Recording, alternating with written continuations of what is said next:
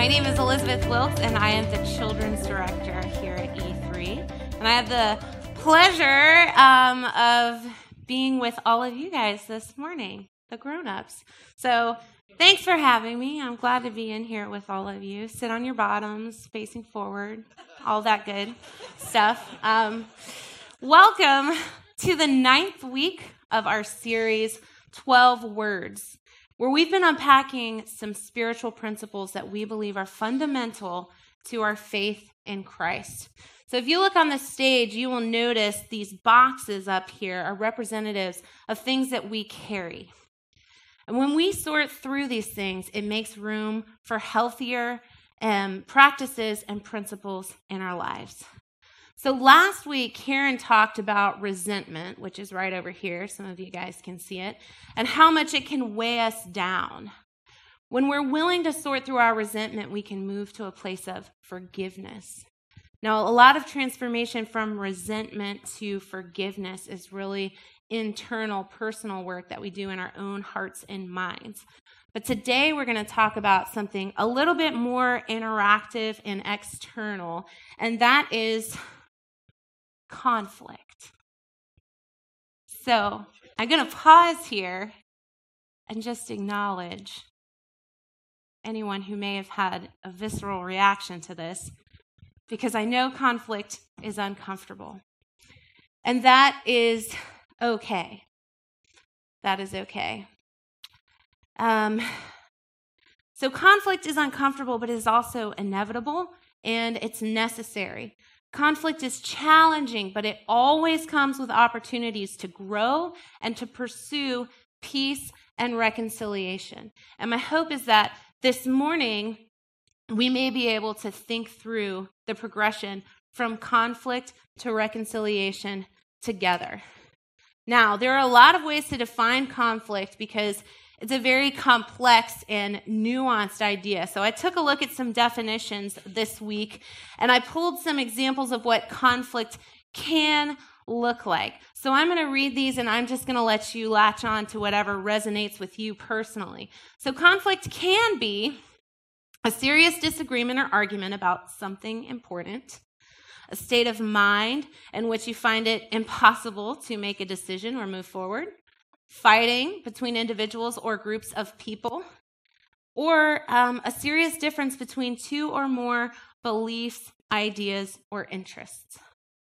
Now, the thought that I latched onto after looking at this was the idea of something being unresolved.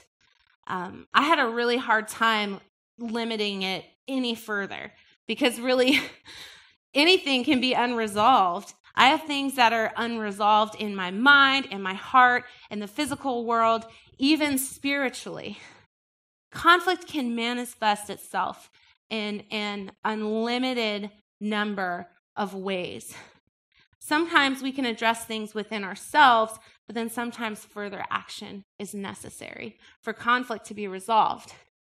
I believe that by design, we are made to crave reconciliation. And that's exactly why conflict is so uncomfortable. Now, because conflict is so uncomfortable, um, it has the potential to be very emotional, even very destructive. And I felt like it was an important thing to include a public service announcement at the beginning. So I want you guys to all know that conflict is something that we handle with care. And it's my hope that the next time that any of you have a conflict, you'll remember me up here holding this box, reminding you to handle conflict with care and forcing you to watch the following advertisement. Look at this. Welcome to the Handle with Care packaging store, where for over 25 years we've specialized in all of your packaging here. and shipping needs. From furniture shipping to estate that. distribution, from carefully packaging antiques to creating right. fine art, you can trust the packaging professionals Looks at like the they are packaging handling store. it with care right there. We'll pick up from your home or office, pack using a variety of methods and materials, and deliver to your destination. The music is the best part. It really kicks up here the in a second. So whether you need it there tomorrow or next week, Here we go. Where do you go for help? Go Packaging Store. There's no shipping challenge we can't solve. Just so you know, I don't know the like. Don't call them, please. Here we go. All right. Okay, so I'm a very experiential person, so that could have not been helpful for any of you guys. At the very least, I figure it'll be a reminder and you'll think of how ridiculous I am. But for me, it's really helpful to build in like sensory things into my life. So, like the next time I have a conflict, I'm to be like,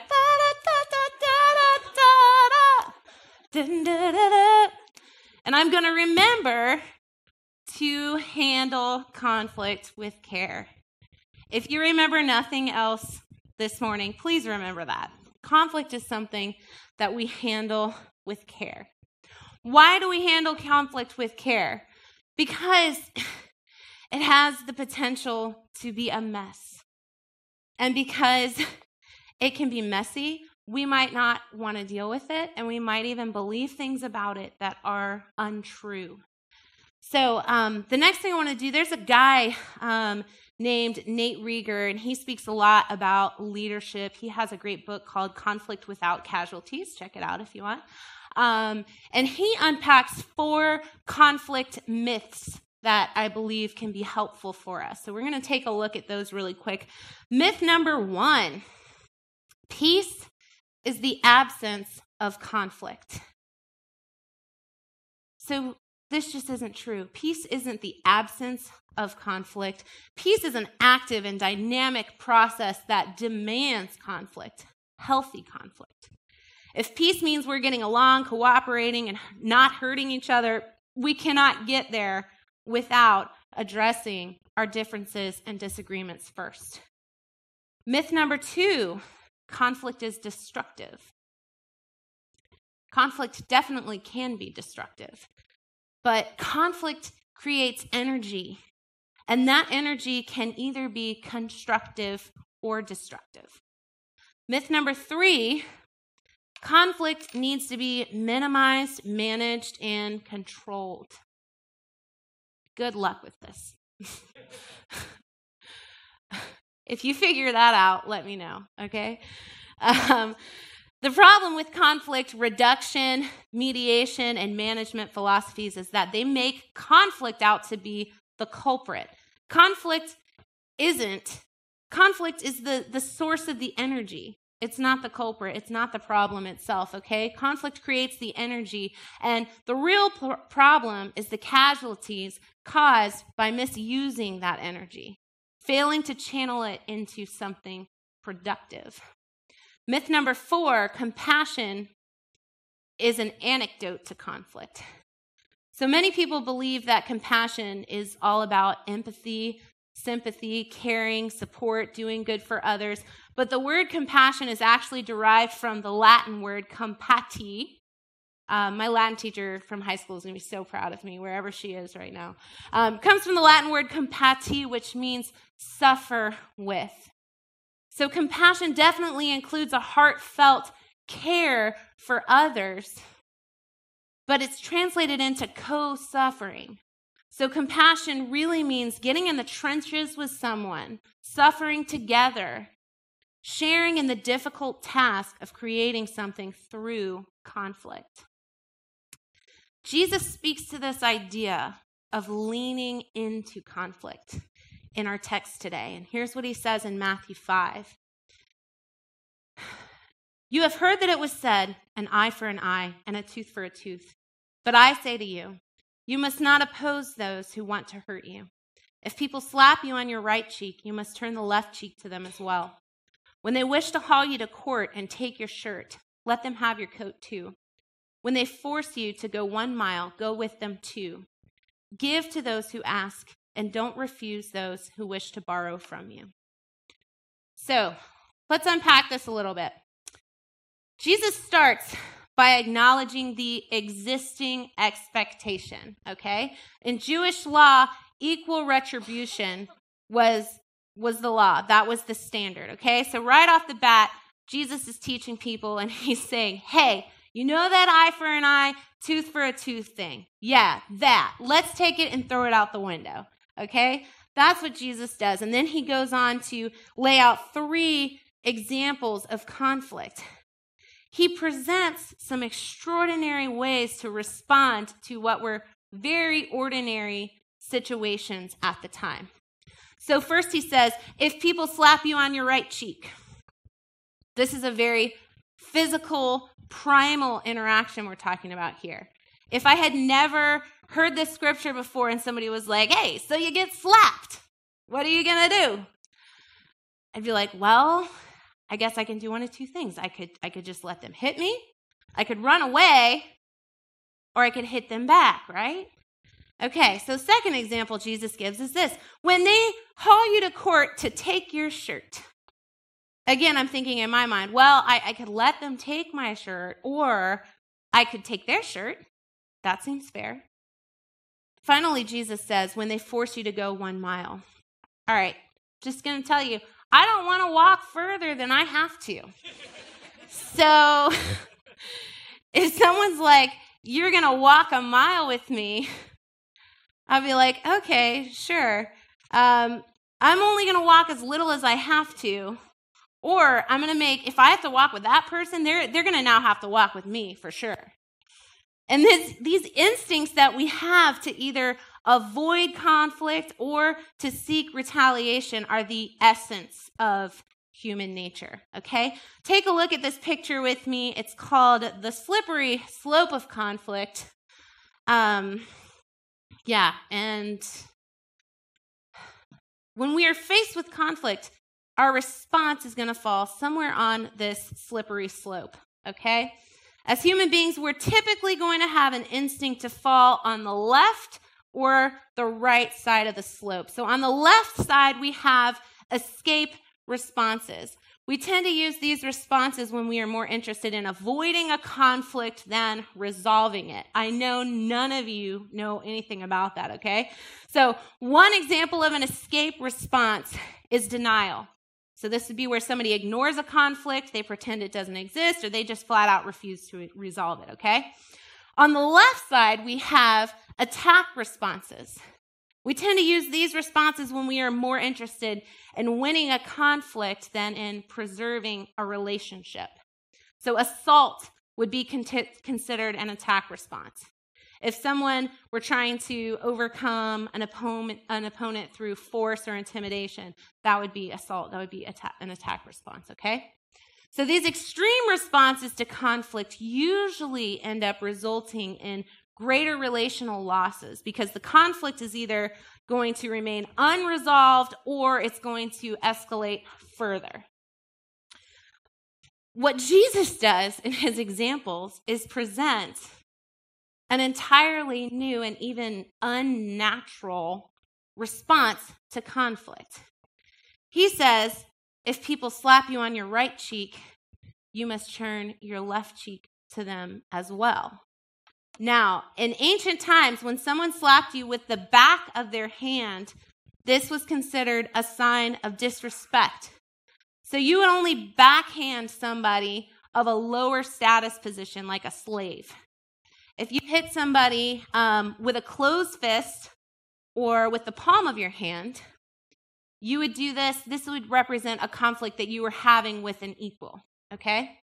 So if you turned your cheek after being backhanded, the other person is now forced to respond to you as their equal with either the clenched fist or the palm of their hand. Now, to be clear, Jesus is not saying stay in a violent or abusive situation, but he is saying make an attempt to interact on a human level. And this can actually be a really empowering thing, right? Because if someone backhands me and my instinct is to escape or attack, but instead I turn the other cheek, now if they hit me, it will have to be as their equal. So I'm forcing them to see me as a human being.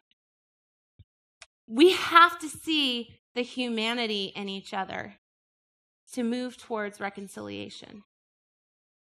The next thing Jesus says is when they wish to haul you to court and take your shirt, let them have your coat too. So at this time, somebody could attempt to acquire someone's inner garment, but they couldn't try to take their outer garment, like in court. So somebody wouldn't even be able to take your coat. That's like not a thing, okay? So when Jesus says, give them your coat, this is a radical act of reconciliation. Finally, Jesus says, when they force you to go one mile, go with them two. Roman soldiers back then were allowed to just ask anybody, like, to carry their pack for them. So you could be doing anything and they could stop and say, hey, carry my bag down the road for me a mile. It was kind of an, an oppressive thing, right? So you can imagine the impact it would have for someone in that situation to say, you know what, not only am I going to carry your pack a mile, I'm going to carry it a second mile. Think about how the soldier might respond to this. Again, it's a display of humanity and an invitation into interaction. Jesus is giving a new option. He's not saying escape and he's not saying attack. Jesus is saying you are empowered as a human being to engage in conflict in a way that honors everyone and promotes reconciliation. This is why he came, guys. Right? Jesus humbled himself so that we may be reconciled with God the Father. And if this is who we follow, then we are to use conflict as a pathway to reconciliation. You want to know what I did earlier? Conflict, handle with care. We'll see if I can do it. Hey, reconciliation. Party tricks are a bonus at the 11. Okay. okay. Oh, man. That wasn't smart. I lost my place. okay. Jesus is giving us this new option. Yes, he is. All right, how do we do this? How do we navigate this pathway from conflict to reconciliation?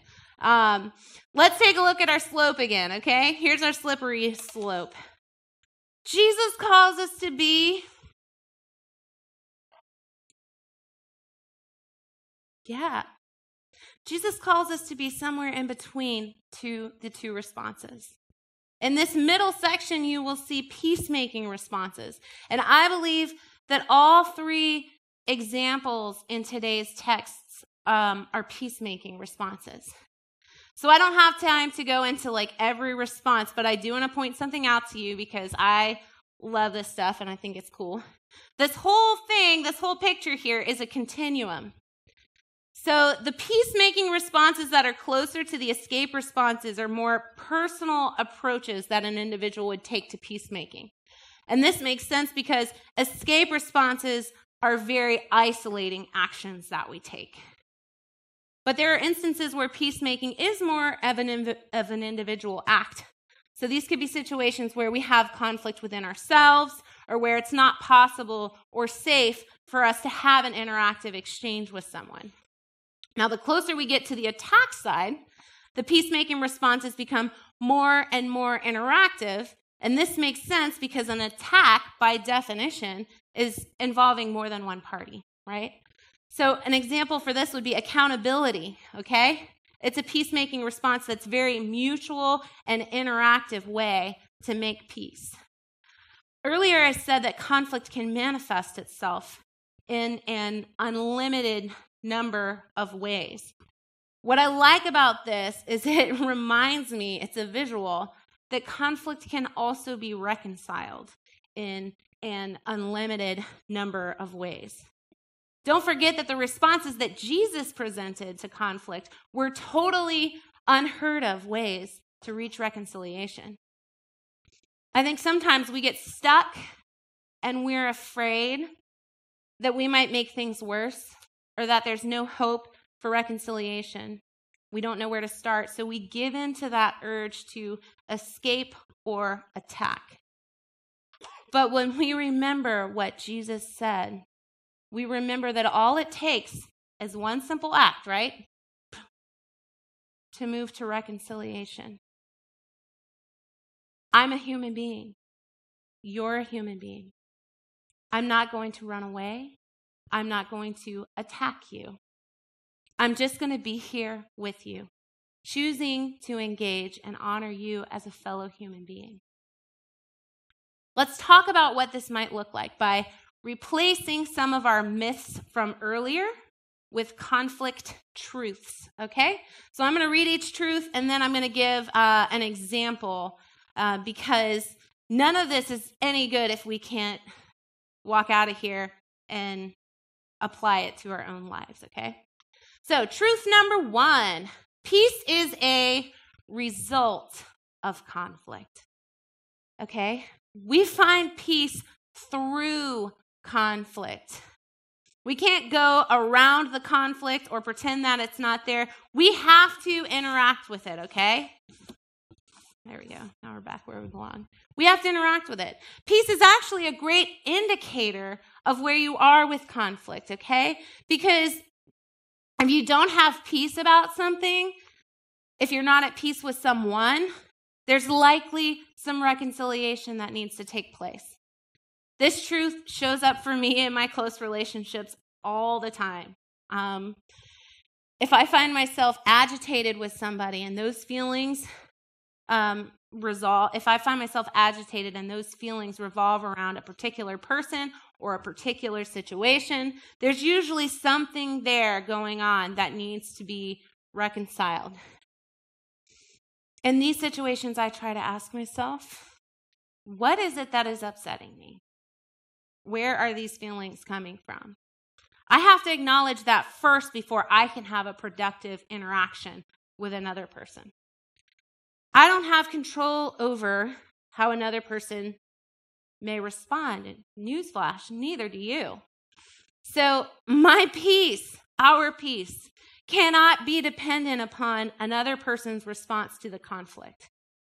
When I focus on myself, the other person is more likely to see the humanity in me that we talked about. Then, with humility, there can be a mutual exchange where both parties have the opportunity to experience reconciliation with themselves and with the other person. An interaction like this could be as simple as me going, Hey, so I've been upset ever since our meeting the other day. I thought about it. And when you said, let's make sure everyone has an opportunity to speak, I took that personally because I know that sometimes I can get really enthusiastic and I'm actually kind of insecure about that when I'm in a group setting. The other person might respond and say something like, Wow, thanks for letting me know, Liz. I value what you have to say. I just wanted to make sure I had a chance to hear other ideas as well. I didn't mean to hurt you. Sometimes reconciliation is that simple, but of course, other times it's not. Which brings us to truth number two conflict has the potential to be destructive. Conflict is not in itself destructive, but it does have the potential to be destructive. PSA reminder time. That's why we handle conflict with care, right? Because it can be destructive. Okay, so conflict can be destructive, even dangerous. One thing to keep in mind is that you shouldn't engage in an interaction if it's going to be harmful to you or to another person. If you're not sure if you should initiate reconciliation, ask somebody that you trust. Talk about it. Think through the potential outcomes or impacts. You do not have to put yourself in harm's way. So, how would you reconcile a potentially destructive situation. One thing that I've done personally is prepare myself for a conversation that I may never have. I've gone so far as to like actually script it out. So it's in my head. And I've done all that I can do to get to a place of reconciliation, and I'm able to leave it there.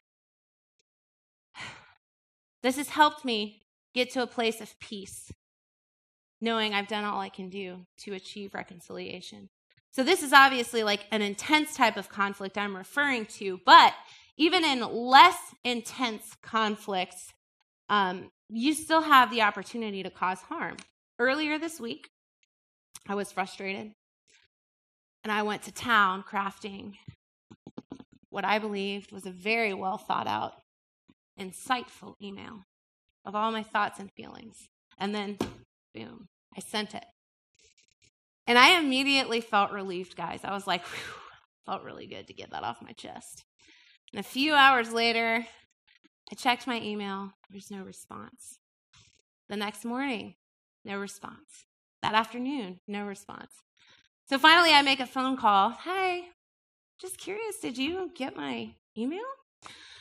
and the other person was like, Yeah, I did.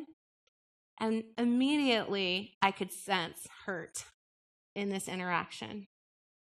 And they went on to say, You know, I really wish you would have had a conversation with me. And I was immediately convicted about it. The person wasn't trying to make me feel guilty, but I just knew at that moment that I had acted selfishly. I was just looking for a quick way to unload my frustration. And I didn't wait for that frustration to subside. And I chose not to have an interaction, but instead to just fire off a manifesto of my feelings. And I said, I'm sorry. You're right. I should have waited and I should have had a conversation with you. Luckily, this wasn't a huge conflict, but you guys get the idea. If it were bigger or more of an intense conflict, it would have had the potential to be a big mess, to be more destructive, which is why we handle conflict with care, right? Truth number three conflict needs to be acknowledged, engaged, and released. So sometimes we can have a major conflict in our life that comes and goes. And we might think, oh, I've missed my opportunity to resolve that. There are all kinds of things that we end up holding on to for a long time just because we're, used to it now, right? Until, and we think that, like, oh, maybe it's gone. Until something happens that reminds you of it, right? That reminds you of that conflict. So I have a friend who is married, um, and a few years ago, she was telling me the story of how she got married, and she shared with me that at the time that she got married, um, her family wasn't supportive of her getting married. And she couldn't bear the thought of having a wedding without her family. So they got married legally, but she never had a wedding. And at this point of the story, when she was telling me, I could tell that she got emotional. And I said something like, um, Why can't you have a wedding? And I remember telling her, I was like, You know, you're going to have a wedding anniversary every year. Like, you're going to go to other weddings. You're going to think about this, and it's going to keep hurting, right? You're going to have to stay in that place of conflict. So I remember saying, like, you know, I'm not going to tell you what to do, but you might want to consider how you might be able to reconcile this at some point. And to be honest, I haven't thought that much about the conversation since then, but I've seen my friend grow and evolve and address other areas of reconciliation in her life. And then just a few weeks ago, she let me know for our fifth anniversary, I'm planning my wedding. I just thought, like, I was already preparing for this teaching. So, first of all, it was like, I'm going to use that as an example if, if you will allow me to. But secondly, I thought, what a beautiful way to acknowledge and address conflict. What an amazing representation of reconciliation. You don't have to live with conflict forever. There are unlimited ways to pursue reconciliation. The final truth is compassion can complicate conflict. Now, remember our definition of compassion. Compassion means to suffer and struggle with. And I think we associate compassion with love because the people that we love are usually the people that we are committed to struggling and suffering with. This type of conflict is also is um, often really deep, really complex. And the best example I can think of to explain this is to describe my relationship with my brother. So, if you know me, then you know that my younger brother struggled with drug addiction from the time he was an adolescent um, until about 10 months ago when he overdosed. Now, my brother is two and a half years younger than me, so I don't really have any memories that don't include him prior to 10 months ago. He's just such an integral part of who I am. And so even when I tried, there was just no way that I could possibly separate myself with his struggle, from his struggle. The amount of conflict that I have experienced with him is just immeasurable. And there's no easy way to fix it. I can't have a face to face interaction with him. And if I could, I don't know that it would be productive.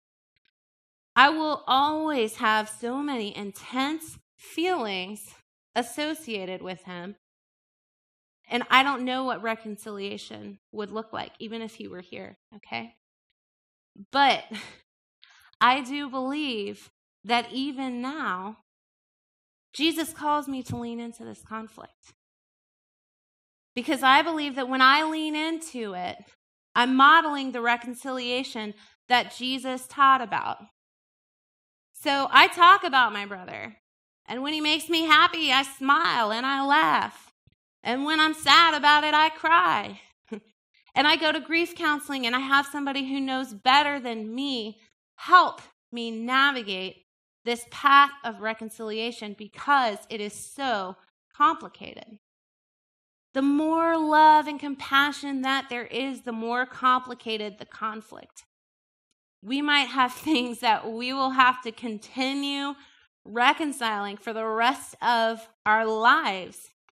But I really believe that if Jesus gave his very life to reconciliation, then we are called to do the same. If we want to become like Jesus, then we must engage with conflict and pursue reconciliation. If you're believing a myth about conflict, confront that. Think through the ways that you could creatively explore the truths about conflict and hopes of rest, uh, reconciliation. If you identify with one of those extreme responses of escaping or attacking, consider that consider what peacemaking responses might look like in your life. The next time you are faced with a conflict, remember the reconciliation that Jesus taught. And I'm going to leave you with one final thought. Usually, the things that we handle with care are things that are the most valuable, right? They're things that are fragile, they're things that could break and make a mess but they're also the things that hold the most value. And conflict is valuable because it leads to reconciliation. Will you guys pray with me?